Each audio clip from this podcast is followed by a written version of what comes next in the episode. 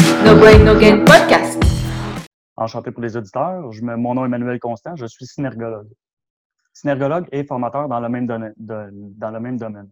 Euh, je vais tout de suite euh, préciser qu'est-ce que la synergologie, qu'est-ce qu'un synergologue, Ouais. parce que les gens sont très... euh, c'est un domaine qui est quand même très méconnu parce qu'on est seulement 300 dans le monde, malgré, malgré 25 ans d'existence. C'est peu, Ah hein, oui. quand même. Ah oui, oui. Euh, donc, la synergologie, c'est la discipline qui permet d'analyser le langage corporel. Le langage corporel, qui est une des classes du domaine non-verbal, qui est une grosse. Le non-verbal, c'est vraiment un- une grosse classe fourre-tout. Euh, donc, nous, c'est vraiment le langage corporel, l'analyse de ça dans l'interaction entre les gens. OK, good. Voilà. Et euh, j'imagine que tu as fait des formations euh, pour devenir euh, synergologue. Avant, tu faisais quoi? Tu as toujours fait ça, en fait ou... Donc, j'ai été entraîneur privé, en fait, coach sportif, euh, pendant une décennie avant de faire euh, les formations en synergologie, qui, euh, qui sont un parcours académique de trois ans pour aboutir au titre. OK. J'avais vu que tu proposais alors à ce moment-là des formations, c'est ça? Plusieurs formations. Oui. J'ai vu que Mathieu Boulet l'avait fait d'ailleurs et Christian Thibaudot aussi. Ouais, je trouvais Oui, ça même. euh, interpellant, c'était vraiment bien. Ben, en fait, au niveau du langage non verbal, qu'est-ce qu'on peut retrouver en fait euh, comme chose à analyser de prime abord Parce que toi, tu analyses ce langage-là dans un contexte euh, bien particulier à chaque fois, ou des fois ça va aussi vers. euh, c'est plus lié au niveau professionnel, ou ça va aussi lié dans la vie privée Toutes ces analyses que tu peux faire avec les gens que tu rencontres? C'est une belle question, en fait, parce que le potentiel est un peu illimité, parce que le langage corporel est à 95% universel. Donc, tous les individus sur la planète ont une base de 95% environ de, du langage corporel commun. Euh, maintenant, il y a quelques petits trucs qui sont culturels, mais c'est minime, et puis on voit aussi tout ça en classe. Euh, donc, évidemment, ça s'applique à tout moment avec tous les individus selon n'importe quelle situation. Moi, ce que je fais dans. J'ai bâti ma compagnie Synergo, qui est en fait un condensé de ce que j'ai vu en trois ans et je l'ai appliqué à divers métiers, dont le coaching sportif. C'est pour ça que vous voyez en arrière euh, la bannière avec les haltères. C'est vraiment dédié au coaching sportif. Et étant donné que j'ai passé dix ans dans ce domaine-là, je voyais vraiment le. J'ai une vision interne de la consultation avec les clients, qui est quand même un gros, un gros morceau dans, dans la démarche professionnelle. Puis, euh, donc, c'est ça. Moi, je l'utilise tout le temps, mais j'enseigne à l'utiliser principalement dans la démarche professionnelle des gens. OK. Ah, c'est super intéressant. Et euh, par exemple, ici, donc j'entends qu'il y a euh, de l'apprentissage, une formation, des études par rapport à ça. Est-ce que tu, tu alors est-ce que tu estimes, j'aimerais avoir ton avis, est-ce qu'on peut avoir un talent naturel par rapport à ça? Donc j'entends, euh, ben, en fait, sans le savoir, analyser, réagir par rapport à ça. Tu, tu vois un petit peu l'idée de manière inconsciente ou, ou c'est vraiment que de l'acquis, que de l'apprentissage? En fait, c'est vraiment les deux, mais il faut, faut être honnête, il faut avouer que les, les gens, n'importe qui, a une base euh, intuitive à ça. Puis, en fait, c'est une, façon de communiquer qu'on n'a seulement jamais étudié avant que la synergologie existe. Donc, le langage non- non-verbal ou le langage corporel, c'est pas la synergologie qui l'a inventé. Nous n'avons que, ben, je, dis nous, ça ne m'implique pas du tout. Là. Moi, je n'ai qu'étudié ça. Mais le docteur Turchet, qui a inventé la synergologie, n'a inventé que la méthode pour euh, comprendre le, le langage non-verbal. Mais euh, d'emblée, tous les gens ont une base. Puis oui, effectivement, il y a des gens qui sont plus performants que d'autres ou plus ou moins performants que d'autres. Il y en a d'autres qui sont vraiment euh, plus mauvais, mais euh, étonnamment, tout le monde a une bonne base quand même. Si je peux euh, seulement nommer un exemple pour un peu illustrer la Bien chose, sûr, avec plaisir. euh, vous savez très bien lorsque, ben, la plupart des gens, j'imagine que vous aussi, euh, savez très bien lorsque quelqu'un n'est plus intéressé à vos propos euh, ou encore lorsqu'il il vous ment en plein visage, vous bullshit.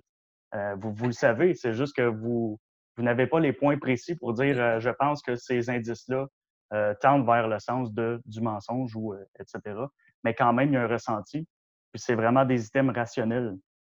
Finalement, ce que fait la synergologie, c'est qu'elle elle rationalise l'intuition. Donc, on a déjà une base, mais il y a quand même plusieurs, plusieurs indices qui sont insoupçonnables, euh, qui vous en disent beaucoup sur euh, votre inter- interlocuteur, dont euh, on, on ne voit pas du tout de façon intuitive. Donc, c'est un peu des deux, finalement. Ah, c'est intéressant. Est-ce qu'on peut mêler euh, cette analyse à, à la capacité empathique d'une personne? Certainement. Certainement. L'empathie, euh, en fait, c'est de décoder le langage non verbal de l'autre. C'est tout simplement ça. Parce ça que si on va dans l'extrême, euh, si on utilise uniquement le mode verbal, si on utilisait une voix de robot, une voix robotique, euh, tous les trois en se discutant euh, présentement, on aurait un ton monocorde, on n'aurait aucun autre indice visuel ni audible que euh, les mots verbaux. On aurait très peu d'indices, en fait. Donc, l'empathie, c'est grandement associé au non-verbal. C'est ça. En fait, c'est un peu comme notre chaîne, en fait, c'est le chemin des causes. Un peu, c'est un peu ça. C'est aller à la cause des choses. Et en fait, ce qui est marrant avec toi, c'est exactement ça. La cause de la communication, c'est avant que ce soit des mots, c'est de la gestuelle, c'est du non-verbal. Et comme tu le dis clairement, on ne s'y intéresse pas ou très peu et on n'essaye pas vraiment d'aller plus loin, mais alors qu'il est super important. Et en fait, ça, tu, je pense que tu vas pouvoir peut-être nous donner des exemples concrets par rapport à ça. Tu sais même déjà prédire ce que va dire, imaginons la personne euh, suivant comment elle se comporte et comment elle se maintient. Euh, par exemple, tu pourrais peut-être donner des, petits, euh, des petits exemples comme ça par rapport à une personne en face de toi qui aurait peut-être du stress, de l'anxiété, qui te ment. Comment est-ce qu'elle se positionnerait En fait, c'est ce qui arrive, c'est premièrement une très, très belle question, une belle remarque. c'est tellement contextuel que c'est difficile d'imager un contexte entier parce que c'est pas un seul indice qui va nous donner euh, l'entièreté de l'état chez, chez l'individu, de la façon dont l'individu se sent, notre interlocuteur. Mais euh, reste que dans l'absolu, on doit d'abord apprendre, lorsqu'on se forme, à, apprendre euh, tel indice égale tel mot-clé. Donc, ça nous apprend de façon radicale un peu le langage corporel. Puis plus on avance dans ça, plus on se rend compte qu'il faut sortir du radical, il faut nuancer. Puis là, ben, les items, lorsqu'ils s'associent, on appelle ça des chaînes logiques d'items. Euh, lorsqu'on a trois items qui vont dans le même sens, ça devient beaucoup plus puissant qu'un seul, par exemple. Puis, ce qu'on dit aussi en synergologie, c'est que tant que euh, je ne questionne pas mon interlocuteur, je ne peux pas affirmer hors de tout doute que ce que j'ai vu est réellement ce que je pense que, que ça veut dire. Donc, c'est très, on est très, très, très loin du radical. C'est vraiment euh, de, la relation humaine pure et dure. Puis, ah, mais pour en, revenir un peu à ta question, il y a quand même des indices qui donnent des, fortes euh, pistes exploratoires, si on veut. Si je pense, par exemple, euh, les positions de chaise, il y a neuf façons de s'asseoir sur une chaise. Premièrement, c'est le buste qui détermine ça, donc la direction du buste. Ça, ça semble fou, ça semble un peu ésotérique, ça semble euh, intuitif, mais lorsqu'on. moi, dans mes formations, je mets beaucoup de vidéos démonstratives. Puis à travers ces, ces vidéos-là, les gens voient que ce que je dis, c'est pas, c'est pas de l'air. Là, les gens assimilent vraiment que, OK, il y a vraiment quelque chose là. Mais ce qui est intéressant avec les, les positions de chaise, par exemple, c'est qu'on a souvent un temps d'avance, plusieurs secondes d'avance sur l'interlocuteur, parce que l'interlocuteur qui se place en avant à droite sur euh, votre bureau, c'est-à-dire à votre gauche, mais lui à sa droite, euh, c'est l'interlocuteur a 95% de chances d'argumenter fortement euh, soit ses propos qui, qui émettaient déjà ou les vôtres de contre-argumenter. Mais c'est quelqu'un qui croit en ses arguments. Finalement, en bon québécois, là, je ne sais pas si en Belgique, vous allez bien comprendre ça, mais c'est quelqu'un qui va vous rentrer dedans. Il va vous. Euh, il va un peu vous blaster. Donc, euh, sais, à ce moment-là, lorsqu'on se forme, le client se place comme ça, boum, qu'est-ce qu'on a comme chance? On a plusieurs secondes d'avance. C'est ça. Puis lorsqu'on les connaît sur le bout des doigts, ben, ça devient quand même assez aisé. Qu'est-ce que je fais avec un client qui se place comme ça? Ben, je peux soit contre-argumenter ce que je suis pas mal sûr qu'il va argumenter, ou atténuer mes propres propos avec lesquels je sais qu'il est en désaccord. Donc, ça devient un outil quand même euh, formidable. C'est ça, c'est clair. Ah, c'est intéressant. Je suis tout le temps sur la droite. Donc ça me fait beaucoup rire en fait que tu dis ça. Parce que c'est vrai que moi, c'est ce que je fais. En fait, je dis toujours aux gens, euh, on essaie de challenger justement, et principalement forcément nos interlocuteurs, pas pour contre-argumenter, mais justement pour apprendre des choses et, tu sais, sortir un petit peu euh, l'essence de ce que, de ce que l'interlocuteur a à nous apprendre justement. Donc c'était un exemple parfait. Je t'en remercie. Et peux-tu un peu développer sur les différents parce que la position de chaise c'est souvent un peu bah, un entretien, hein, un entretien dans, avec un client, bah, c'est souvent ça se passe souvent sur, sur, une chaise, souvent. Maintenant ça peut être debout, de face à face, mais c'est souvent quand même dans un bureau, dans un, dans un lieu clos assis. Euh, est-ce que tu pourrais un petit peu développer par rapport à, bah, aux différentes positions justement euh, liées aux, aux pensées ou autres que la personne pourrait avoir? Oui, je peux en nommer quelques-unes. Puis d'ailleurs, euh, c'est intéressant que tu dises ça parce que dans le fond, moi, euh, ce que lorsque j'ai créé Synergo, Synergo est en fait un parcours de six jours pour avoir la certification complète, mais c'est trois niveaux de deux jours. Il n'y a aucune obligation de faire. Euh, là, je veux pas. mon but c'est pas de vendre Synergo. Là, je veux juste expliquer un peu.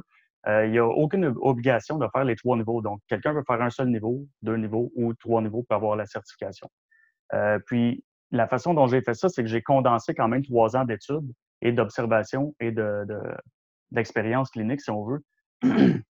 puis euh, pour moi, les positions de chaise étaient évidemment pertinentes pour les, les coachs sportifs, puisque ça se passe dans un bureau. Donc, j'ai pas, euh, j'ai éliminé tout ce qui se passait debout pour le ramener justement en position euh, de, de, chaque côté du bureau. Mmh. Puis maintenant, pour les positions de chaise, c'est quand même un module de 1h30 presque deux heures que je donne. Évidemment, je ne peux pas le donner en entier, mais si je peux donner quelques mots-clés pour euh, en bonus, un peu, si on veut, là, un peu de concret. Là.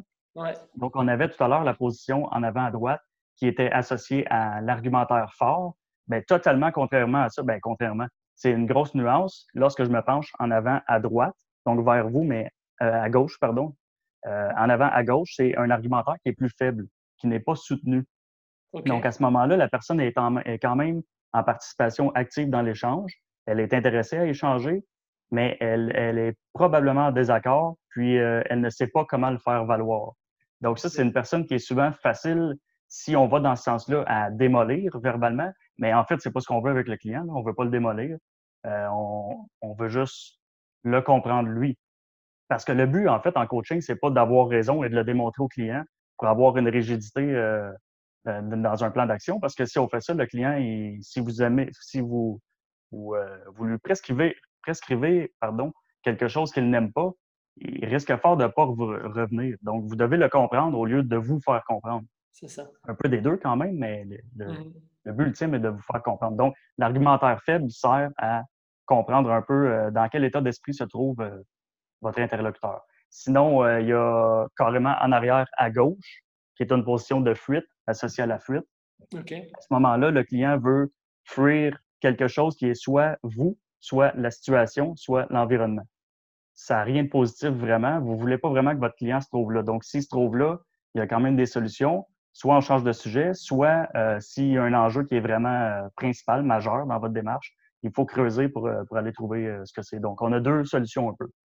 Soit on n'en parle pas, soit on creuse au contraire. Puis là, ça dépend aussi de d'autres items. Parce que si, par exemple, votre client est en arrière à gauche. Là, je donne du gros concret, qui est associé à la fuite. Donc, il veut fuir quelque chose, visiblement. Puis là, il y a une micro-démangeaison soudaine à l'arrière droite, dans la nuque, dans cette zone-là. Ça, ça signifie je veux vraiment pas parler de ça. Donc là, il est en position de fuite et il vous signale qu'il veut pas parler de ça. Tabarnouche, OK, là, on va pas aller creuser pour savoir qu'est-ce qu'il chicote. La personne vous dit de façon non verbale, sans même en être consciente, parce que c'est totalement non conscient, là, on peut en être conscient, mais lorsqu'on est formé, puis, euh, mais c'est un automatisme quand même, le, langage corporel. Donc, la personne vous signale qu'elle ne veut plus parler de ça. Donc, évidemment, euh, dans ce cas-là, on, passe outre. Soit on y revient plus tard d'une autre façon, ou euh, on met la personne en confiance avant, mais sur le moment-là, c'est pas, c'est pas très intelligent de creuser dans un sujet que la personne ne veut pas aborder. Clair, c'est sûr. Ah, c'est super intéressant. J'imagine aussi au niveau des bras, souvent, c'est souvent lié, les bras croisés, Hein, c'est mm-hmm. une position de fermeture, j'imagine. Euh, euh, ça, c'est ce que c'est, ton, euh, ton affirmation? Je sais pas, non, je pose la question. Moi, je te pose la question, qu'est-ce que tu en penses? Est-ce que les bras croisés sont liés à la fermeture? Ça peut être non, ça peut être l'intérêt, ça peut être le questionnement, je pense. Ça peut être la, concentration, je dirais, peut-être aussi. Ouais, Benjamin. Moi, j'aurais plutôt une sensation de stabilité, en fait. C'est en général quelqu'un qui est un peu assis sur ses son argumentation, qui attend de voir. Euh, en général, c'est vrai qu'en tout cas en Belgique, euh, je pense et même européen, on a plus tendance à voir ça comme une fermeture. Mais en général, c'est plutôt des gens qui écoutent. Pas forcément qui changent d'avis, mais ils écoutent. Alors? Et En fait, vous avez euh, raison les deux, ah. puisqu'il s'agit de départager si c'est une fermeture ou non, parce que dans certains cas, c'est clairement une fermeture. Puis là, quand on dit fermeture, j'aime mieux nuancer avec un manque de réceptivité du client. donc, c'est soit, ben, on utilise fermeture, c'est plus facile à, donc, c'est soit qu'il y a une fermeture ou euh, c'est d'autres choses. Puis, les autres choses, ça peut être aussi stupide que la personne a froid et corporellement, elle veut se, réchauffer. Mais ça peut être aussi une position d'écoute confortable. Si je fais ça ici, euh, j'ai pas l'air vraiment fermé. Tu sais, je, vous écoute et j'ai pas l'air fermé. Par contre, si j'ajoute euh, tous les items qui sont euh, associés à la fermeture, j'ai l'air un peu moins ouvert à la discussion comme ça. Puis là, je les nommerai pas tous, mais j'ai fait un live euh, là-dessus, euh, un live de, de, environ 45 minutes il y a quelques semaines qui était vraiment sur les, les fameux croisements de bras, fermeture ou pas. Donc, euh, Ah, c'est fou, hein. euh, C'est fou ça. Alors, c'est vraiment un conseil qu'on pourrait donner limite euh, aux professionnels de la santé, que ce soit n'importe quel professionnel, que ce soit sportif, ostéopathe, kiné ou, ou même un médecin, pourrait en fait utiliser la sy- synergologie comme, comme moyen de communication entre guillemets ultime pour aider son client en fait. C'est- top. Mais encore une fois, on s'y intéresse pas. On s'intéresse Mhm. aux paroles, à ce que la personne dit. Mais c'est vrai, comme tu as dit au début, on a tendance à regarder un petit peu le langage non verbal, mais on n'y prête pas plus d'attention que ça, et on passe à côté de plein d'informations. C'est ça. Ben, en fait, là, la, la réalité euh, là-dedans, c'est que la synergologie existe depuis 25 ans, mais il y a eu un gros manque au niveau marketing. Donc, les gens ne savent même pas que ça existe. Euh, donc là, c'est un outil qui est disponible aujourd'hui, mais qui est très, très, très méconnu. Puis euh, les rares personnes qui le connaissaient, ben, c'est pas tout le monde qui veut aller faire trois ans d'études et payer 8000 dollars pour devenir synergologue. Euh, moi, ce que je voyais, c'est que les coachs avaient tout intérêt, un peu comme tu dis, euh, Bastien, à, s'y former, mais les gens, premièrement, connaissaient pas ça, mais deuxièmement, ils voulaient pas devenir synergologue, ils voulaient pas dépenser toute cette, cette énergie-là pour avoir un outil. Ce qu'ils voulaient, c'est avoir un outil de façon simple, efficace, applicable. Donc, c'est ce que j'ai créé. Puis, euh, je dis coaching sportif, mais en fait, j'ai trois créneaux. J'ai euh, coaching sportif, euh, gens d'affaires et relations d'aide. Ok. Et moi, là, premièrement, relation d'aide, il n'est pas encore développé parce que c'est extrêmement long. Ça prend des années de développer un créneau correctement. Mais moi, le coaching sportif, pour moi, c'est tout ce qui englobe euh, préparateur physique, kinésiologue, ben, au Québec, kinésiologue du moins, entraîneur privé. Euh, je mets aussi là-dedans la naturopathie, la massothérapie, tout ce qui est thérapie manuelle. Donc, justement, la médecine entre un peu là-dedans. là. C'est sûr qu'un médecin qui me contacte, pour l'instant, je vais l'envoyer dans le coaching sportif plutôt que genre d'affaires. Mais effectivement, chaque, chaque profession, en fait, là, c'est assez simple. Chaque profession qui, euh, selon les informations obtenues par le client, font en fait en sorte que la démarche euh, peut changer pour, dans l'intérêt du client, c'est une profession qui a un, un gain là-dedans, direct. Moi, J'ai- c'est- c'est- Vas-y, Bastien. Ah, non, excuse-moi, hein, c'est quelque chose à dire, vas-y, dis. Non Euh, non, en fait, voilà, moi j'ai toujours un truc à dire. c'est un peu mon job. Euh, en fait, ici, dans tout ce que tu dis, je trouve ça super intéressant par rapport à la communication et quelque chose que tu as dit tout à l'heure sur lequel j'aimerais revenir. C'est le côté, euh, en fait, quand tu es avec un client, avec un adhérent, voilà, si la personne ne comprend pas bien, c'est ta faute. Ça, c'est vraiment quelque chose que moi, en tout cas, c'est c'est une euh, comment dire, c'est quelque chose que je me répète parce qu'il y a des voilà, il y a des entraîneurs qui sont ouais, c'est c'est lui. Non, non, les gars, en fait, c'est votre job de faire en sorte que la personne en face de vous comprenne bien ce qui, que vous voulez. fait pour s'entendre. Ouais, tout à fait, je suis tout à fait d'accord avec toi. Tu as vu, je suis à droite. hein. et, et alors ça aussi, c'est un- c'est une question que j'aurais bien voulu te poser. Est-ce que tu penses que quand on a pris conscience de ça, donc de la positionnement, voilà, on va reprendre sur la chaise, que le but, c'est pas que tu nous donnes tout, tout mais qu'on comprenne bien ce que tu nous expliques. Euh, quand on va avoir conscience de cette position sur la chaise, si par exemple on a une argumentation, voilà, on est à gauche, on a une argumentation qui est un peu moins bonne hein, par rapport à ce que tu, tu nous dis, dis-moi si je me trompe, hein, normalement c'est ça. Oui, c'est Est-ce que je- Moins. C'est ça, moins soutenu. Est-ce que je peux, de façon alors volontaire, oui, obligatoirement volontaire, parce qu'on va aller à droite, faire en sorte que mon argumentation soit plus soutenue? Est-ce qu'on peut faire ça de façon consciente ou, ou pas? C'est une excellente question qui mériterait un- une parenthèse de, de une heure. Chose que je peux me permettre, euh, je peux me permettre en classe, en formation. euh, ce que j'aime beaucoup en formation, c'est que chez Synergo, j'ai plafonné volontairement chaque cohorte à six participants, ce qui permet ce genre de, de retour-là et de questions-là. Parce que pour moi, c'était pas une question d'argent. Là, les gens au début me disaient, euh, Manuel, tu, tu te, tu te tires dans le pied, ton portefeuille, euh, tu tu seras jamais capable de subvenir à tes besoins. S'il y a 30 personnes qui sont intéressées au cours, on fait une classe de 30 personnes. Puis depuis le départ, que je dis non, moi, c'est 6 parce que euh, même pour avoir fait des classes de 8 et 9, je vois une énorme différence. Mais euh, justement, c'est le genre de parenthèse que je peux me permettre d'élaborer beaucoup en classe. Là, je vais rapetisser la parenthèse euh, en la ramenant à moins de 5 minutes. Mais euh, effectivement, ça va dans les deux sens. Le langage corporel, en fait, c'est euh, on appelle ça du top, top to bottom, bottom up. En fait, ça va dans, dans les deux sens. Lorsque je, je, je, je m'installe dans une posture volontairement, il y a un état d'esprit ou un état corporel qui émerge de ça. Et lorsque je suis dans un état corporel X, mon corps aussi s'adapte. Donc, euh, si je peux donner un exemple très, très, très concret là, qui, euh, qui illustre bien la chose, mais c'est comme ça tout le temps. En fait, si euh, là, présentement, on se parle, moi, au Québec, bon, il est 9h20, vous, il est 15h20, si je ne me trompe pas. Ça. À peu près, je pense. Ouais, c'est ça. Donc là, moi, à ce moment-là, admettons que c'est l'heure de manger ma, collation. Là, j'ai faim, ce qui fait en sorte que je vais regarder l'horloge ou l'heure dans le coin de mon ordinateur. Donc là, à ce moment-là, j'ai eu un état qui était la faim, qui est un état chimique. Euh, On n'entrera pas dans les détails physiologiques, mais ça a fait en sorte que mon langage corporel a fait que j'ai regardé en bas à droite.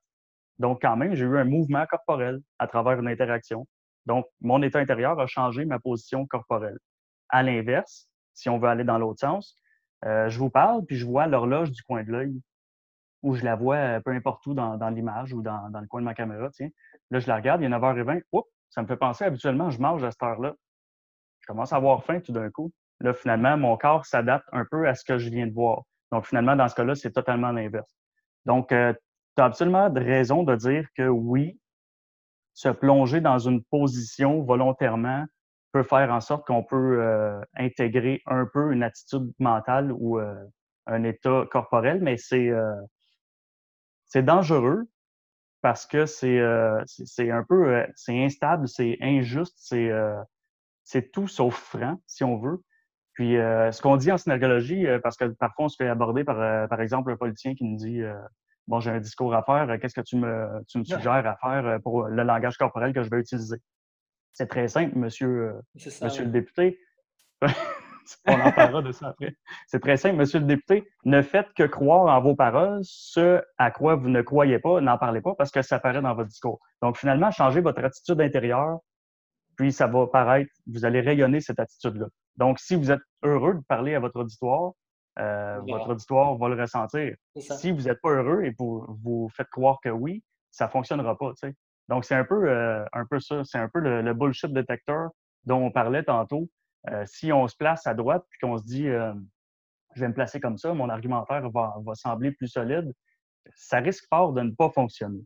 Ça peut fonctionner, mais c'est euh, très, euh, c'est très, très instable. C'est, euh, moi, je suggère pas ça du tout. Je suggère de passer par l'intérieur. Tu l'as dit de toute façon, Benjamin, tantôt. Euh, le but, en fait, c'est de, de comprendre le client, puis de ne pas opposer notre vision. En fait, euh, en, en état d'écoute, d'empathie totale avec le client, votre corps va dégager ça. Vous allez être totalement ouvert. Le client va être en confiance. Puis, euh, je verrai pas de toute façon l'intérêt de se mettre, par exemple, en avant à droite, qui est l'argumentaire fort, là, mais je comprends que c'était un simple exemple. Euh, J'espère que ça répond un peu à, vos questions. Ouais, totalement. Ben, on vient un peu avec des, voilà, des échanges précédents qu'on a eus où ben, on a tendance, euh, principalement, voilà, un qui n'est pas encore sorti maintenant, mais voilà, on a vraiment ce côté symbiose et corps, euh, corps en- une symbiose, excusez-moi, entre le corps et l'esprit, quoi. Alors qu'on a tendance à les Oui. diviser. Ça, c'est un peu dommage. Si je peux me permettre de terminer la parenthèse très rapidement, en fait, euh, il y a des études qui démontrent que les neurones miroirs, vous connaissez un peu. Oui. Euh, en fait, ça fait partie de l'empathie. C'est lorsque euh, deux individus, on- on- il y a plusieurs études là, à ce niveau-là, lorsque deux individus sont totalement en connexion, en communion, si on veut, le langage corporel se reflète tel un miroir. Donc, euh, ça, ça fonctionne, c'est réel, on l'observe en synergologie, on le voit régulièrement. Par contre, j'ai déjà vu, euh, puis là, je ne veux pas nommer de discipline euh, quelconque, mais j'ai déjà vu des disciplines quelconques euh, dire aux gens de faire ça. Proposer aux gens, ben, placez-vous dans une position comme votre client, vous allez être perçu comme plus ouvert. Mais ce que ces études-là font, en fait, c'est qu'ils ont observé des, des situations réelles où les gens faisaient ça de façon naturelle. Puis moi-même, dans ma vie, euh, souvent, je me rends compte que je discute avec mon conjoint. Puis euh, à un moment donné, je lui dis, mets ça sur pause, euh, chérie, regarde-nous. Regarde à quel point je suis encore une fois en miroir. Mais ça se fait de façon naturelle. Lorsqu'on imite ça, on sort totalement du, euh, du, du sujet. Là. On- finalement, on, on- on tente d'imiter justement. Imiter un comportement à succès, là, selon moi, là, ça c'est très personnel ce que je vous dis, c'est pas professionnel. Imiter un comportement à succès ne fait pas de vous un professionnel ou une personne à succès. Vous imitez quelqu'un d'autre. Ça, c'est en tout cas, probablement que sur des points techniques, euh, si vous voulez utiliser une méthode de façon technique, ça peut fonctionner, mais de façon euh, plus euh, personnelle, vous n'êtes pas l'autre individu. Donc, imiter quelqu'un d'autre, euh, ça, ça a ses limites, je crois. Ouais, c'est intéressant, hein. Parce qu'on dit, on parle, on parle souvent de, comment dire, du cercle. On dit toujours, ouais, essayez de côtoyer des gens du- d'un certain type. Par exemple, entourez-vous de personnes euh, successful et vous serez successful. Euh, euh, par rapport à ce que tu dis, il y, a, un petit- il y a quand même de la nuance à mettre. Ça, c'est important aussi, quoi. Parce que Ben, c'est pas une parce part que... de vérité aussi dans, cette, euh, dans cet énoncé-là. Ouais. Euh, parce que pour l'avoir fait plusieurs fois dans ma vie, c'est sûr que si, si tu te tiens avec cinq intellectuels qui, qui lisent deux livres par mois, tu vas te mettre à lire deux livres par mois, en tout cas fort probablement, parce que les sujets de conversation sont toujours animés autour des intérêts des gens. Donc, évidemment, euh, si vous vous tenez avec euh, cinq personnes qui font du CrossFit, il y a des, chances, des fortes chances que vous adhériez au mouvement CrossFit, etc. Donc, je pense que oui, euh, si vous êtes avec cinq personnes, les cinq personnes les plus près de vous sont des personnes qui sont proactives, puis qui sont très, ben, justement, proactives professionnellement, puis qui visent le succès, ben, il y a des chances que vous aussi. Sauf que vous ne serez jamais naturellement quelqu'un d'autre. Ouais, Il y c'est a une part de vérité, mais il y a aussi ses limites là-dedans. Moi, j'avais une question un peu plus d'ordre euh, au niveau de la posturologie. Et euh, je, voilà, voir un petit peu si une personne a des déséquilibres au niveau postural ou euh, au niveau des patrons moteurs avec euh, Mathieu Boulet. Peut-être que tu en as Mhm. certainement peut-être discuté avec lui, j'imagine. Oui. Il t'a certainement fait part, fait part de son point de vue par rapport à ça. Est-ce que si une personne a un déséquilibre quelconque, est-ce que ça va directement aussi se retranscrire sur son langage non verbal? Ben, euh, en fait, la, la- la posturologie et la synergologie sont deux choses complètement distinctes. Et justement, j'en ai parlé euh, souvent avec euh, Mathieu Boulet, qui est même devenu mon ami. On se parle régulièrement. Euh, en fait, la, la- je ne veux pas donner la signification de la posturologie, mais je pense, de ce que j'en conçois, c'est que finalement, c'est c'est sur un plan thérapeutique. Et puis, la posture de l'individu va nous donner, va nous dicter en fait la démarche de ce qu'on va faire, mais c'est une posture qui est statique, je pense. Ouais, C'est pas une posture qui est vraiment dynamique. Je La- pense, là. Ouais, À moins qu'il y ait des aspects quand même dynamiques. là. enfin, au départ, l'analyse est statique et ensuite, euh, on, on peut le faire en dynamique, mais de toute façon, Elle peut devenir dynamique. voilà. Euh, nous, en fait, c'est totalement l'inverse. Je trouve ça bien, euh, ta phrase que tu viens de dire, parce que nous, c'est totalement l'inverse. Nous, ce qui nous intéresse, c'est le dynamisme. Et oui, des fois, on va jouer un peu dans le statique avec la posture, par exemple, la position de chaise. Ouais. Mais tu sais, moi, ce qui m'intéresse en tant que synergologue, c'est c'est pas la posture dans laquelle, la, la position de chaise dans laquelle la personne est. Ce qui m'intéresse, c'est à quel moment, sur quel mot cette personne-là a changé de position de chaise. Parce que c'est vraiment par rapport à un mot ou à quelque chose qui s'est passé.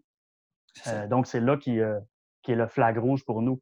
Mais euh, quand même, je pense qu'il y a des liens à faire avec. Puis moi, ce que j'aime en Synergo, c'est que j'offre cet outil-là et puis les, les différents professionnels font leurs propres liens. Ce qui est arrivé avec Mathieu, il me dit qu'il fait des liens à l'infini. Ouais, moi, je peux pas faire ces liens-là à sa place.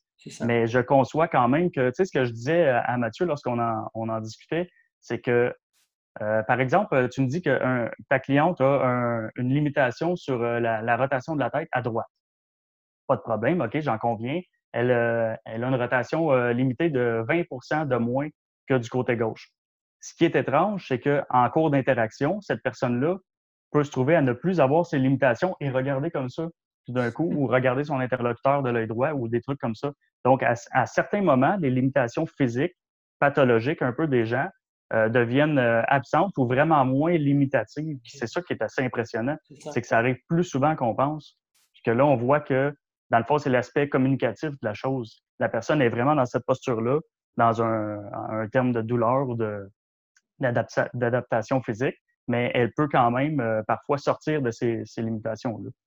C'est intéressant ça. Ouais, super intéressant. Ça voudrait dire que la personne, euh, comment dire, la force de l'envie de communiquer de la personne, de par ce qu'elle dit et la gestuelle, est plus forte que ses limitations physiques, en fait. C'est ça, en fait. Puis je dis pas que ça peut outrepasser en tout temps toutes les limitations, mais euh, de façon nuancée, oui, euh, totalement, je peux affirmer qu'il y a l'aspect communicatif, la- la- comme tu dis, la volonté de s'exprimer inconsciente de l'individu euh, fait en sorte que parfois ça outrepasse les, les limitations, Ouais, c'est moins de quelques degrés. En fait, le non-verbal, c'est associé au, au- au- au verbal, c'est c'est d'or- c'est d'ordre du réflexe. quoi. C'est un, un réflexe tient en, en- en- compte et ce réflexe prend le dessus sur tous les autres au final, tous les autres mou- mouvements que tu pourrais être limité, comme tu viens de dire là. Et un réflexe, on va dire son nom, un réflexe, c'est d'ordre involontaire. Tu le fais sans y penser. Absolument. C'est la raison pour laquelle euh, ce qui nous intéresse en synergologie, ce ne sont pas les mouvements qui sont euh, non conscients. Non conscients, totalement non conscients, ça voudrait dire, euh, par exemple, les dilatations ou la, contraction des pupilles. Premièrement, il n'y a pas grand-chose à faire avec ça parce que euh, c'est difficile de se rendre compte de ça. Je me verrais mal euh, mesurer les yeux de mon client euh, comme ça. Puis, dans, un autre ordre d'idée, euh, les, les mouvements qui sont totalement conscients, ce sont les mouvements culturels. Si euh, je haile un taxi ou je dis que c'est good ou nice, ou là, ça dépend des, des Ouais, cultures, là, ce que ça veut dire. Là. Mais tu sais, comme ça, ces, ces gestes-là ne nous intéressent pas. On sait déjà culturellement ce que ça veut dire. On envoie un message conscient à l'autre. Ce qui nous intéresse, c'est ce qui est le mi-conscient, en ça. fait. Donc, des, des gestes qui sont euh, des réflexes, finalement, des automatismes. Mais, euh, par exemple, là, je peux me rendre compte que j'ai les mains comme ça dans les airs. Donc, on dit mi-conscient parce qu'on s'en rend pas compte, mais je peux m'en rendre compte. Ouais, c'est ça. C'est- très intéressant. Ici, on avait une, une question par rapport à euh, une personne qui dit, par exemple, ça me rappelle beaucoup la formation sur les neurotypes de Christian Thibodeau, la façon de se tenir, de serrer la main, le regard, etc. Voilà. Mais en fait, Christian, euh, je pense qu'il a intégré un peu de langage corporel ou non-verbal euh, dans ses formations lorsqu'il a débuté les neurotypes. Puis euh, je pense que c'est ce qui a fait en sorte que Christian est venu se former Synergo. Euh, je pense qu'il voyait vraiment euh, quelque chose de, complémentaire. J'adore ça, euh, honnêtement, mixer les deux. C'est deux choses que pour le milieu sportif, je trouve que les neurotypes et la, Synergo, c'est un, complément incroyable selon moi. Parce que je, suis un peu à l'affût des, neurotypes. J'ai parlé quand même souvent en classe avec Christian. Ce que j'aime beaucoup de l'approche de- des neurotypes, c'est que selon ce que j'en conçois, ça donne 90% de chances de s'adapter à l'avance euh, au, type d'entraînement que le client préfère et dans lequel il performe naturellement. Donc, on a comme un peu 90% de chances avec un simple questionnaire de se rendre compte que euh, cette personne-là va adhérer euh, au programme longtemps. Donc, Ouais. ça donne quand même une bonne. là, c'est un chiffre que j'avance, là, 90 Ouais. On s'entend que c'est beaucoup plus que 50% C'est ça. Donc, maintenant, là, déjà, à la base, on s'assure de, de faire adhérer, le- de se donner le plus de chances possible de faire adhérer le client et de lui donner quelque chose qu'il aime et dans lequel il performe. Maintenant, la synergo, c'est comme un peu la continuité de ça, parce que la synergo, c'est euh, de comprendre Monsieur X à l'instant T. Donc, euh, moi, je peux sortir des neurotypes avec la synergo. Comme Christian le dit, de toute façon, euh, les neurotypes, tu peux sortir, tu as un type dominant, tu as un sous-type, puis tu peux quand même aller jouer dans les autres. Mais la synergo, en fait, c'est que tu sors. Moi, je ne, je ne me permets pas de catégoriser quelqu'un. Euh, en fait, je sais qu'il y a des dominances, je sais qu'il y a des tendances générales, puis chaque individu a des, euh, des façons naturelles de, se, de, de communiquer puis de, d'interagir en société. Mais euh, je permets à l'individu, en fait, d'être où il veut, quand il veut, parce que moi, c'est sur le moment que le, le truc est fait, le langage corporel est émis. C'est ça qui m'intéresse. Donc, je pense qu'en partant avec le- les neurotypes, puis en continuant avec la synergo, c'est, euh, c'est hallucinant à quel point on peut s'adapter aux clients. C'est ça, en fait, que ça fait. Puis pour moi, c'est toute la différence. Les effets secondaires de ça, de, de jumeler les deux en plus, tu sais, je parle seulement habituellement de Synergo, mais là, si on jumelle euh, euh, les neurotypes et Synergo, c'est sûr et certain que la rétention de clientèle est augmentée. C'est sûr que ça n'a pas le choix. Là. À moins d'être vraiment imbécile, d'aller aux deux formations et de pas s'en servir. Là. Mais si on s'en sert, c'est sûr qu'il y a un effet secondaire. euh, je dirais même à- avec l'augmentation des ventes, mais on va rester euh, uniquement dans l'aspect rétention de clients. Selon moi, c'est une évidence.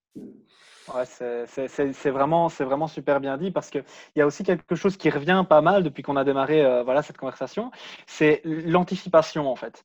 Et euh, c'est marrant parce que euh, moi, j'avais jamais mis le doigt sur ça, alors que en fait, maintenant que tu le dis, ça me paraît tellement logique. Euh, donc, qu'est-ce que je veux dire par là? C'est-à-dire que en fait, moi, j'essaye vraiment, bah, voilà, une formation, ce que tu fais, ça m'intéresse. Pour la petite histoire, je me suis inscrit à la formation de, Christian, donc, donc voilà, je l'ai pas encore fait, mais, mais ça va arriver. Et ici, justement, il y a cette anticipation qui va nous permettre de, ben, en fait, d'être meilleur et de surtout, encore une fois, on reparle de communication, quoi, d'être meilleur dans la communication et de, en anticipant, de voir venir des choses et donc du coup d'être encore meilleur dans notre domaine. Et encore une fois, hop, tout découle de ça. Une meilleure rétention de clients, euh, on va optimiser ce qu'on fait, on va perdre moins de temps aussi parce que ça a l'air de rien. euh, il j'ai connu euh, des, des, des gens comme ça où en fait ils ne veulent pas spécialement t'écouter, ils vont dans une direction et au final c'est contre-productif. Et, et, ouais, franchement, tout ce que tu dis, c'est vraiment euh, hyper intéressant parce que ça a une, une, synergie très forte. Et là aussi, où je voudrais mettre le point, c'est euh, la nuance. Tu es toujours en train de mettre une nuance et c'est hyper important. Il y a beaucoup trop de gens qui veulent absolument se définir par, dans une case, en fait. Alors, c'est cool de. Enfin, j'estime que c'est cool d'avoir des connaissances de soi-même et de comprendre certaines de nos. Euh, de trigger, vraiment ce qui nous enclenche, ce qui nous, ce qui nous fait réagir d'une certaine façon, etc. Mais je ne suis pas certain que ce soit totalement productif de toujours se mettre dans la même case, toujours. Et, ou, ou, ou, pire, de faire en sorte, en sorte de coller avec cette case. Qu'est-ce que vous en mm -hmm. pensez, ça, les gars? Je, je laisse Bastien répondre, je- j'enchaîne ensuite. Moi, j'ai une question. Ouais, j'avais un autre truc qui me. Non, réponds à la question parce que OK. Parce qu'il y avait Ben, un autre truc qui me en fait, perturbait. euh, je- T'étais comme ça, t'étais comme ça. Je me suis dit, mais qu'est-ce que ça veut dire? OK, ben repose-la moi, ça se peut que je l'oublie euh, dans mon, discours, mais je vais faire ça vite parce qu'il y a quand même euh, un peu répondu. en fait, euh... hey, je me souviens même plus de la question. Avec les cases, donc que, que les gens se mettent dans les cases et surtout, des fois, font en sorte de, que Oui, leur comportement colle avec ça. Oui, Ouais. pardon. Euh, en fait, c'est déjà un peu ce que je disais à la base. Moi, je pense que ça, c'est tous les, types de personnalités, tout ce qui existe comme, euh, outil, comme méthode pour cibler une personnalité euh, d'un individu. Je pense que ce sont tous des outils formidables, efficaces, utiles. Maintenant, c'est à mettre dans sa boîte à outils. Puis le danger de ça, c'est seulement de, vouloir à tout prix étiqueter les gens et puis de s'en servir de façon inconsciente pour justement mettre une étiquette sur chaque personne pour la mettre dans, chaque- dans une boîte. Parce que à ce moment-là, de façon inconsciente, on sait, on connaît un peu les biais cognitifs, c'est un biais associatif. Maintenant, cette personne-là est tel neurotype, parce qu'avec les neurotypes, c'est la même chose. Selon moi, ce sont tous des bons outils. Il faut juste se permettre de sortir de ça parce que le client sort de ça, en fait, euh, régulièrement, même s'il y a une tendance générale. Donc, je pense que tout est un peu bon. Je pense que ça a vraiment son, son plus, sa place. Ces outils-là, c'est c'est merveilleux. Il faut juste reconnaître ses limites et ne pas trop rester dans ces outils-là pour aller voir d'autres choses, justement, comme un, un peu la synergo qui permet de. Donc, avoir une vision euh, à la fois dans une paille et à la fois élargie. Il ne faut pas que l'arbre cache la forêt non plus, je pense. C'est bien dit. Clair. Moi, j'avais une question. Tu t'es mis comme ça à un moment donné, et après tu t'es mis comme ça. Qu'est-ce que ça veut dire? C'est très drôle, en fait, parce que je suis euh, déjà à la base un individu qui est très, très, très introspectif, euh, constamment en réflexion. Je suis un peu euh, philosophe. Sur, sur- je, je dis toujours que mes formations sont, euh, sont offertes dans un cadre qui est psychophilosophique. Puis en fait, dès qu'on a un doigt de coller dans le visage, on appelle ça une microfixation, ça représente une introspection, déjà à la base. Donc, un individu qui a souvent les mains collées dans le visage, peu importe où, est probablement un individu qui est introspectif. Moi, je le sais parce que je passe beaucoup de mon temps comme ça. Bon, maintenant, selon les zones, ici à gauche, euh, dans, dans la zone du front, tout ce qui, s'approche de ça, c'est euh, un, un problème qui nous concerne, qui nous implique personnellement. Donc là, je me souviens plus euh, quels étaient les propos, mais évidemment, je, je réfléchissais à un problème ou à, à des propos. Ça, c'est fait de façon non consciente. Hein? Ouais, Je c'est me suis. Hein. pas dit, il faut que je trouve la solution au problème, mais ça se fait tout seul. tu sais. Ensuite, ce qu'on dit, c'est que le menton est dubitatif. Donc, je me questionne euh, soit par rapport à moi, interne, ou par rapport à- aux propos de l'autre. Donc, c'est très, très, très. C'est deux items. Tu sais, quand je disais tantôt des, des chaînes logiques d'items, là, ben ça, c'en est un peu une. Parce que j'ai les deux vont dans le même sens. Ouais. Des indicateurs qui se renforcent l'un l'autre et qui nous permettent de choisir une direction euh, sur la, la communication. C'est super Exactement. intéressant. hein. Puis ça, tu sais, admettons que vous venez euh, faire Synergo, vous vous formez, là, vous savez que ça, ça veut dire ça, ça, ça veut dire ça. Là, vous le voyez, euh, vous trouvez ça intéressant, mais il n'y a pas d'enjeu. Donc, vous en faites rien Oui, dans, dans- c'est dans la consultation. Le but, c'est pas d'interagir avec le client euh, à chaque fois qu'on voit quelque chose parce que l'intervention ne finirait jamais parce que c'est comme exponen- exponentiel à chaque ouverture. Mais euh, c'est lorsqu'il y a un enjeu, en fait, là, il n'y en avait pas, mais la question est intéressante. Euh, sauf que parfois, il y a un enjeu parce que justement, sur tel mot, si vous aviez vu que, par exemple, euh, euh, je ne sais pas moi, euh, sur un énoncé que vous aviez fait, j'aurais fait un, un petit signe de rejet comme ça. Là, whoop, vous auriez pu euh, penser que je rejetais vos propos. Là, ben, après ça, il y a le questionnement qui vient selon le geste observé, là, chose qui est enseignée en classe.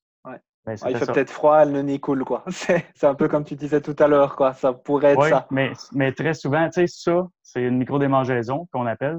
Euh, c'est à différencier d'une démangeaison. Puis, euh, en fait, je, peux- je, conçois, je conçois très mal qu'on se gratte comme ça, c'est un seul petit coup comme ça. Puis, euh, oui, ça se peut qu'on avait une goutte, mais pourquoi à cet exact moment-là? Puis, Ouais, pourquoi ouais, à chaque fois qu'on reparle de ce sujet-là, pourquoi les, les autres items sont associés négativement un peu? euh, tu sais, c'est un peu tout dingue. ça. là. Ah, c'est super. J'adore. J'ai une question de Superman, Mathieu Bouchard. J'imagine que tu peux apprendre à mitiger ses réflexes. Il pose- Euh, ben, précise, Mathieu. Ouais, je ne sais pas s'il écoute encore, mais bon, je, voilà, on va voir un petit peu euh, par rapport à ça. Mon avis, c'était. Parce qu'en fait, de, de ce que j'en conçois, mitigé, est-ce qu'on parle de nuancer un peu ou euh, À mon avis, c'est contrôlé euh, volontairement pour ne pas se faire décoder. Enfin, moi, c'est comme ça que je comprends la, la question de Mathieu, en tout cas. Je pense aussi. Ben, si c'est, je vais attendre que, que Mathieu renchérisse, mais euh, en attendant, si on y va dans ce sens-là, euh, ça va un peu dans, dans le sens de tantôt. Premièrement, euh, si on se contrôle, ça risque de sortir tout croche. Puis deuxièmement, j'irais là, par une simple question. Admettons là, que je te dis, là, Benjamin, là, si tu veux contrôler ton langage corporel, qu'est-ce que tu vas faire? Moi, je vais me stabiliser. Je vais essayer d'être le plus statique possible. Mais pas, ça fait pas du tout partie de ma personnalité, donc c'est très compliqué. Moi, par contre, oui, en fait. Je m'aperçois que moi, oui. Moi, je suis très. je suis sur ma chaise. J'ai une position très droite, tu vois. Euh, Benja a plus être avachi dans, dans, dans, dans un divan ou dans un, dans un. Voilà. Et moi, je suis plutôt très, euh, très droit, très, euh, très dans l'analyse, peut-être, trop dans le contrôle. Je me trouve trop dans le contrôle quand je. Et je le ressens, en fait, parce qu'on en discute, et plus on en discute, plus je, je me sens. Et tu me verrais, je suis droit comme un i, quoi. Je suis pas Mhm. là, avachi, tu vois. Je suis droit comme un i, quoi.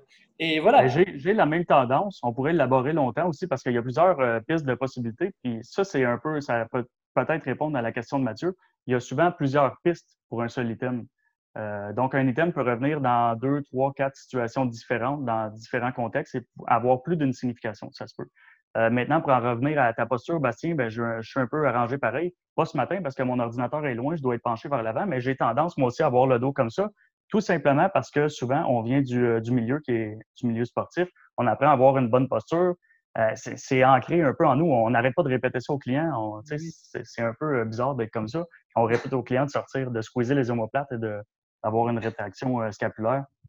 Mais euh, maintenant, bon, je posais la question parce que si, on, si je demande à quelqu'un, bon, parfait, si je me suis pas formé au langage corporel et que je veux contrôler mon langage corporel pour faire croire quelque chose à quelqu'un, sur quoi je me base si je ne le connais pas, le langage corporel? Il n'y en a pas. Il n'y a, pas de, il y a aucun indice mental de, sur lequel je peux me baser pour contrôler mon langage corporel. Je ne le connais pas, le langage corporel. C'est comme dire, euh, essaie de parler en chinois, même si tu n'as jamais appris le chinois. Ben, je- OK, ben, ce qui va sortir, c'est Wing Tang Chong, Ping Pang Pong. Mais, tu sais, ça, ça, Ah, tu, tu parles chinois? Euh, maintenant, euh, à l'autre opposé, si on se forme en synergologie, on s'aperçoit qu'il y a beaucoup plus de choses qu'on pense qui, sont, euh, qui font du sens et qui font partie du, classement du, euh, du lexique corporel, finalement.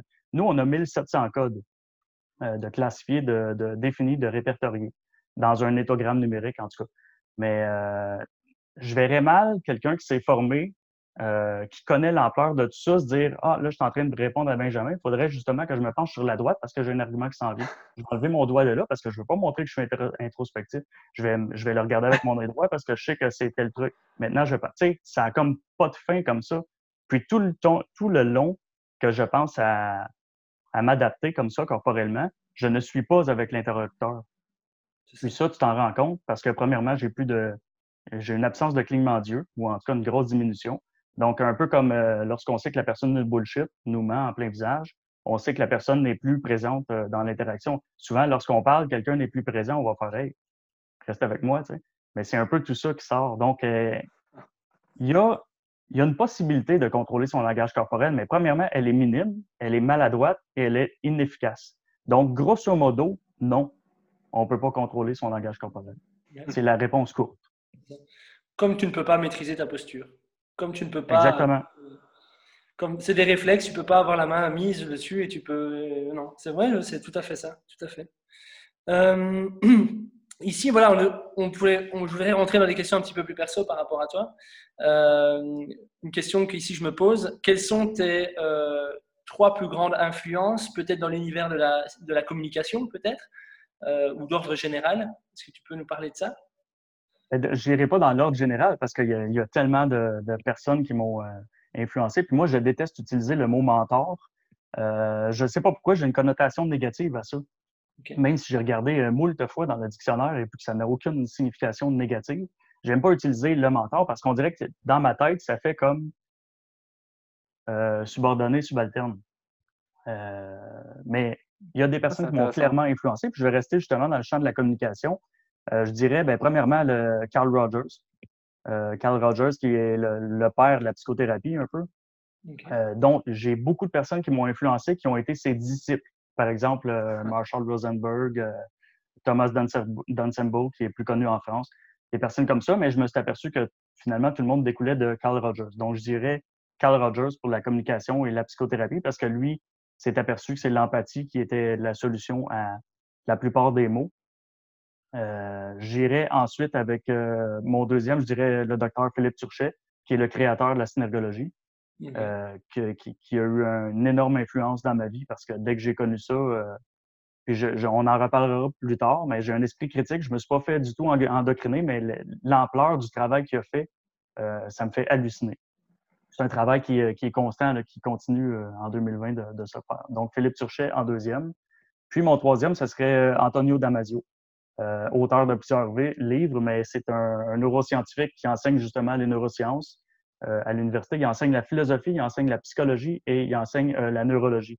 Donc, c'est un peu un lien avec tout ce que j'aime. Je suis un peu moins, je suis très loin d'être expert en physiologie et en neurologie, mais ce sont des, domaines qui m'intéressent parce que c'est lié au comportementalisme, au comportement individuel. Donc, nécessairement, je vais un peu. Donc, Antonio Damasio regroupe tout ça. Mais j'aime beaucoup euh, philo, psycho.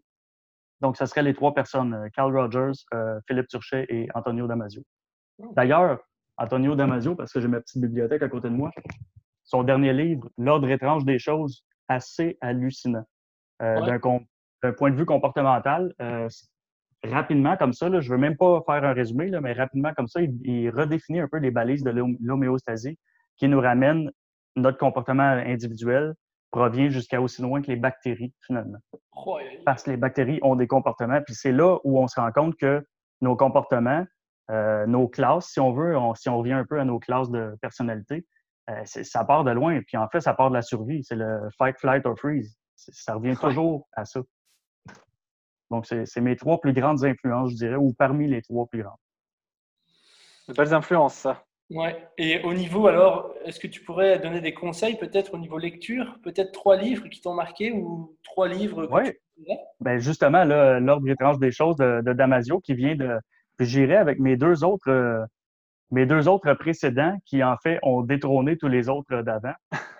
Euh, le premier, je dirais, euh, en français, c'est Pensée lente, pensée rapide ou Système 1, Système 2 de Daniel Kahneman. Euh, j'ai adoré ce livre. C'est une brique de psychologie de 500 pages. C'est euh, faut aimer. Mais euh, n'importe qui qui aime appréhender la fonction de l'esprit humain, comment l'esprit humain fonctionne, c'est le livre à lire. Puis je me suis rendu compte après lecture que finalement, c'est l'inventeur des biais cognitifs. Les biais cognitifs existaient, mais c'est un peu comme la synergologie. Il n'avait jamais été vraiment étudié avant Daniel Kahneman. Donc, système 1, système 2. en fait, il parle des biais cognitifs tout le long de, sa brique de 500 pages. Et il explique de façon très rationnelle comment on se biaise nous-mêmes constamment. Et puis moi, qui se pensais très objectif, après avoir lu ce livre-là, j'ai fait, OK, mais l'humain n'est tout simplement jamais objectif. Jamais, jamais, jamais. Impossible. Donc, euh, même lorsqu'on croit, qu'on est convaincu qu'on est dans une position distancée, posée, réfléchie, on ne l'est pas quand même. Mais on peut s'en rapprocher, mais quand même. Donc, livre très intéressant.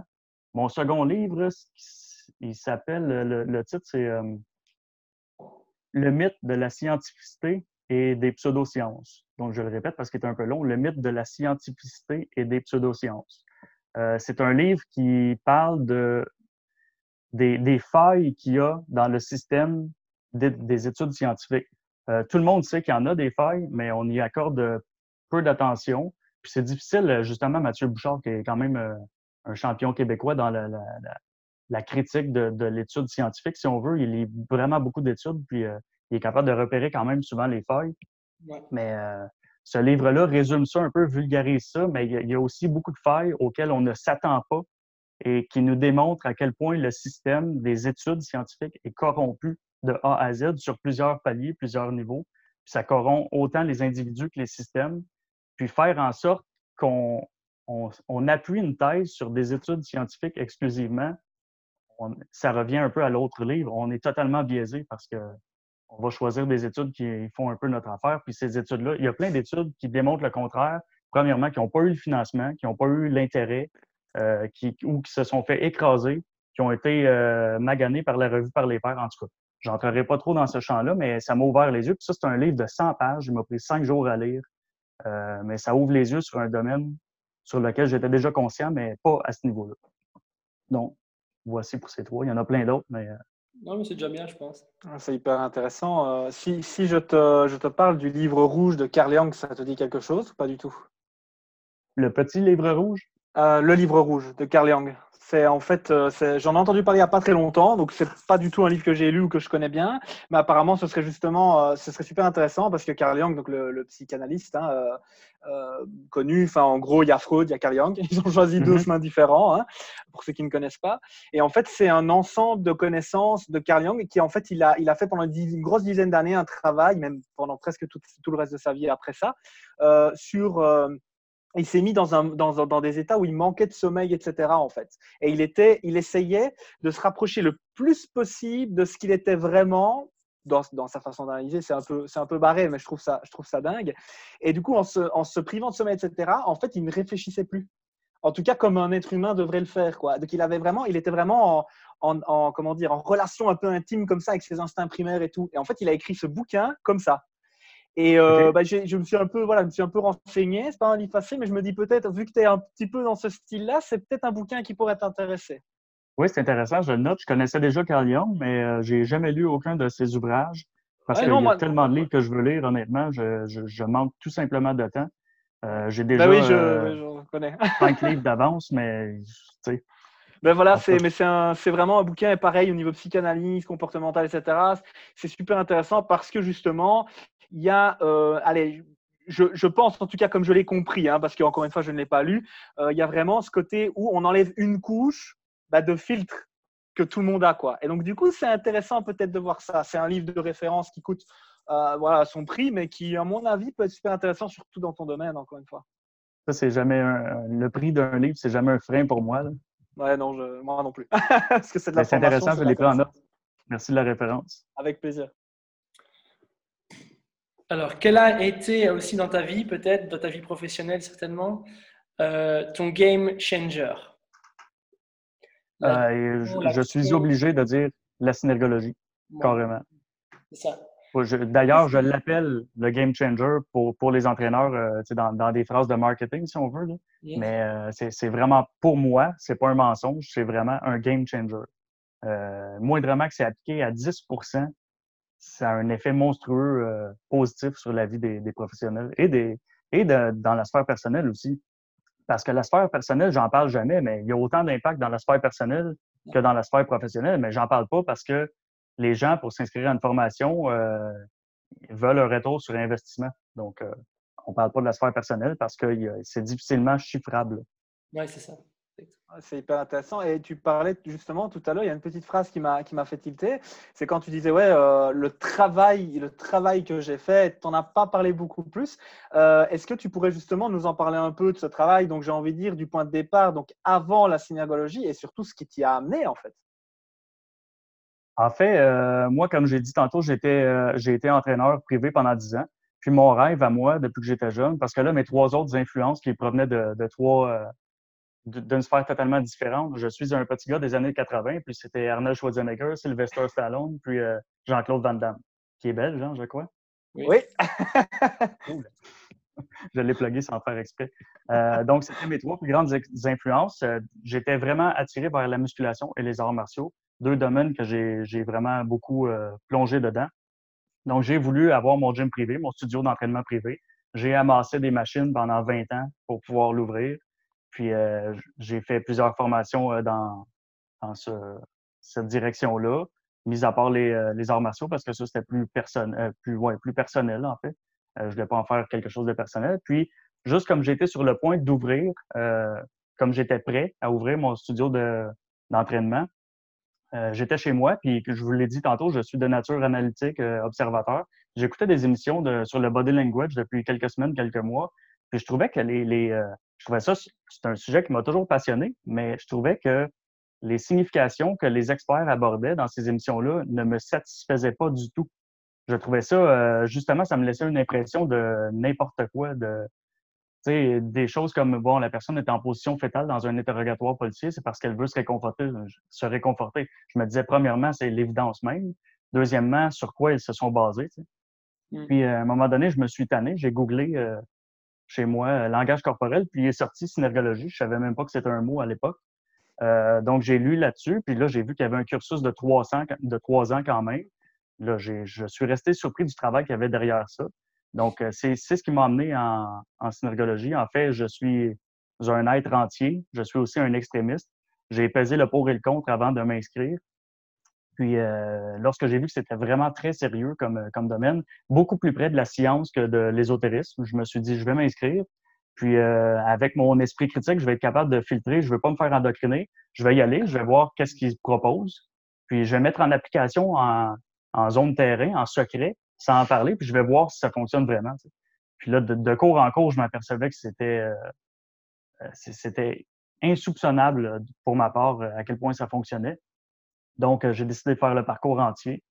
Puis là, je me suis dit, bon, premièrement, ça va, c'est pour ma, c'était purement et simplement pour ma, mon intérêt personnel. Deuxièmement, je me suis dit, ça va m'aider en coaching avec mes clients, ça va être incroyable. Puis, je me suis dit, bon, en dernier recours, si j'ai envie un jour, je pourrais en faire un métier, mais je voyais vraiment pas ça. Puis finalement, après un an et demi de- d'études, euh, là, c'était devenu trop, trop important pour moi pour que je meure avec ces informations-là sans que les entraîneurs euh, et compagnie aient accès à ça. Je me suis, je me voyais mal mourir à 85 ans et me dire j'aurais dû transmettre un peu ces connaissances-là parce que c'était un peu élitiste, c'est fermé, c'est méconnu. Puis euh, donc, ma mission a parti de là, mais à la base, je m'étais dit, là, j'ai commencé, euh, ma dernière année et demie, j'ai commencé à monter les formations, mais je me, disais, je vais donner une formation par mois, ça va me permettre de payer mon studio d'entraînement parce qu'on sait que les loyers sont, euh, sont euh, exonéreux. Puis, euh, mais là, ce qui est arrivé, c'est que ça a pris tellement de place. Euh, comme j'ai dit tantôt, je suis un perfectionniste, un extrémiste. J'ai toujours eu la fibre pédagogique. J'ai finalement décidé de délaisser le coaching pour me concentrer à 100% dans, le, dans mon, ma compagnie de formation. Donc, c'est ce qui m'a amené vers ça. Super, merci. Au final, euh, des fois, voilà, une opportunité devient un chemin de vie, quoi. C'est un truc de fou. Hein. Oui, c'était vraiment pas un plan, mais vraiment, vraiment pas du tout. C'est dingue. Euh, une question qu'on te pose jamais à laquelle tu aimerais répondre? J'imagine. Celle-là, Celle-là? Ça, Ah, c'est beau. Ça, c'est beau. nickel, mais voilà, on l'a. ben là, je vais pas, mais je vais quand même pas l'esquiver en répondant seulement à ça. Là. mais mais, euh, ouf, honnêtement, euh, ça c'était ouf, on voit encore le. Ouais, t'as vu? L'introspection, ouais. ouais. Ça, c'est intense comme, euh, comme question, puis je vais, je vais me dépêcher pour y répondre euh, euh, de façon quand même abrégée parce que je suis le type d'individu qui pourrait méditer à cette question-là pendant trois mois avant de revenir avec une réponse qui me. qui me Reviens-nous dans trois mois, hein, dans ce cas-là. Euh, On revient dans trois mois. Hey, je ne sais pas, honnêtement, c'est, c'est, euh, c'est- je- j'adore cette question. Mais tu Mais- sais quoi, Manu, Manu je suis et certain. Écoute, on, on refera un live. On refera un live. euh, euh, de toute façon, notre chaîne de podcast était initiée au mois de janvier. Elle, elle n'est pas, elle- n'est pas née avec le confinement, hein, il faut se le dire. Il y en a beaucoup qui, qui servent sur la vague du confinement pour faire des podcasts et des lives. Nous, c'était quand même initié avant le confinement. Et j'ai envie de te dire qu'on se reverra, on discutera de plein de choses par rapport à ce que tu fais. On encore OK. J'accepte, j'accepte d'y Voilà. méditer. Voilà. Génial, génial. Ok. Euh, bah écoute, comment est-ce qu'on peut te suivre? Euh, il y a d'abord la page Facebook, euh, c'est du même nom, Synergo, euh, Syner Go. Sinon, euh, un peu moins actif, ben, beaucoup moins actif sur Instagram. C'est un underscore, donc Syner underscore Go, mais quand même présent. Mais c'est vraiment Facebook sur lequel je suis le plus actif. Sinon, il y a LinkedIn qui est mon nom personnel, Manuel Constant. Mais il y a, depuis tout récemment, je ne l'ai même pas encore annoncé publiquement, mon site internet qui est synergo.com, où il y a toutes les informations pour, euh, C'est ça. pour On, le- on mettra de toute façon dans la description, on mettra tout ça. Super. En tout cas, je voulais te remercier, euh, Manu, pour, euh, pour cet échange. C'était vraiment top. Encore Ouais, une fois, hein, je pense qu'on a fait découvrir euh, aux, aux gens euh, quelque chose, encore une fois, qu'on ne connaît peut-être pas et, de super intéressant. C'est chouette, franchement. Ben, merci à vous. Merci de l'invitation. Euh, très, très heureux d'avoir fait votre connaissance. Premièrement, je, trouve que vous aussi, vous vous faites connaître à travers ça. C'est une bonne chose parce que je, vous ai trouvé euh, euh, compétent en interview. vous, gentil. vous avez des bonnes questions. Puis, bah, c'est ce qu'on c'est ce qu'on essaie de faire avec Bastien. En fait, euh, là où beaucoup de gens euh, là où beaucoup de gens vont sur des chemins qu'ils connaissent bien, nous justement, on va plutôt en chemin glissant. Allez, on va le dire on va le dire euh, avant que tu arrives justement, donc avant le live etc. On s'est dit ouais en fait on va on va on va faire ça comme comme on le sent parce que justement moi c'est moi personnellement c'est comme ça que je suis le meilleur. C'est-à-dire je voilà il y a des choses qui m'interpellent et, je réponds par rapport à ça. Et je pense que c'est ce que voilà c'est ce qu'on veut offrir aux gens quoi. Et, et je et j'en profite pour te remercier aussi parce que on a une chance incroyable. Les gens ne, ne font pas de rétention d'informations. Et ça, c'est un truc de malade. Parce qu'il faut, il faut le dire, hein, ça. Je crois qu'il faut vraiment le dire. tu, es, euh, tu n'es pas la première personne qu'on interviewe loin de là. Et à côté de ça, tout le monde, mais donne avec une, une bienveillance. Quoi. Et ça, c'est merci. Parce que ça prouve aussi que bah, peut-être qu'on fait du bon travail, mais surtout on interviewe les bonnes personnes. ça, ça c'est cool. Oui, mais il y, a, vraiment un peu des deux parce que ça va, euh, pour, pour rester dans le thème, pour terminer là-dessus, rester dans le thème du langage corporel. Euh, puis même, de toute façon, si c'était seulement euh, l'audible, la voix, la bienveillance de, de l'interlocuteur, on a une co-responsabilité là-dedans. Si j'ai des traits agressifs, soit de façon visuelle ou dans ma voix, vous allez le ressentir, vous n'aurez pas envie d'aller vers une ouverture d'esprit, une réceptivité, une, convivialité. Donc, c'est vice-versa. Mais ne serait-ce que par la qualité de vos questions, déjà, euh, déjà la question à laquelle je n'ai même pas pu répondre, euh, euh, quelle est la question que n'as jamais fait poser? Oui, pas encore. Et que tu aimerais répondre, c'est une question. Écoutez, j'en ai, j'ai lu plusieurs livres sur le questionnement parce que j'offre un module sur le questionnement. Donc, je me suis vraiment creusé fort là-dessus, là, sur ce sujet-là. Puis cette question-là, je ne l'avais jamais entendue. C'est quoi ah dire? Ok. Et alors, il y avait une phrase que Benjamin avait dit hier qui résume un petit peu euh, ce qu'on fait. Nous, on ne veut pas une réponse, on veut un échange. Voilà. Sur ce, sur ce, euh, le 16e rendez-vous, alors, le 16e rendez-vous, bah, ce sera avec Mathieu Boulet. Ce sera jeudi, 20h en direct. Ciao, ciao les amis. Bonne journée à tous. Au revoir. Merci. Au revoir. Un grand merci, Manu. À bientôt tout le monde. Merci à vous.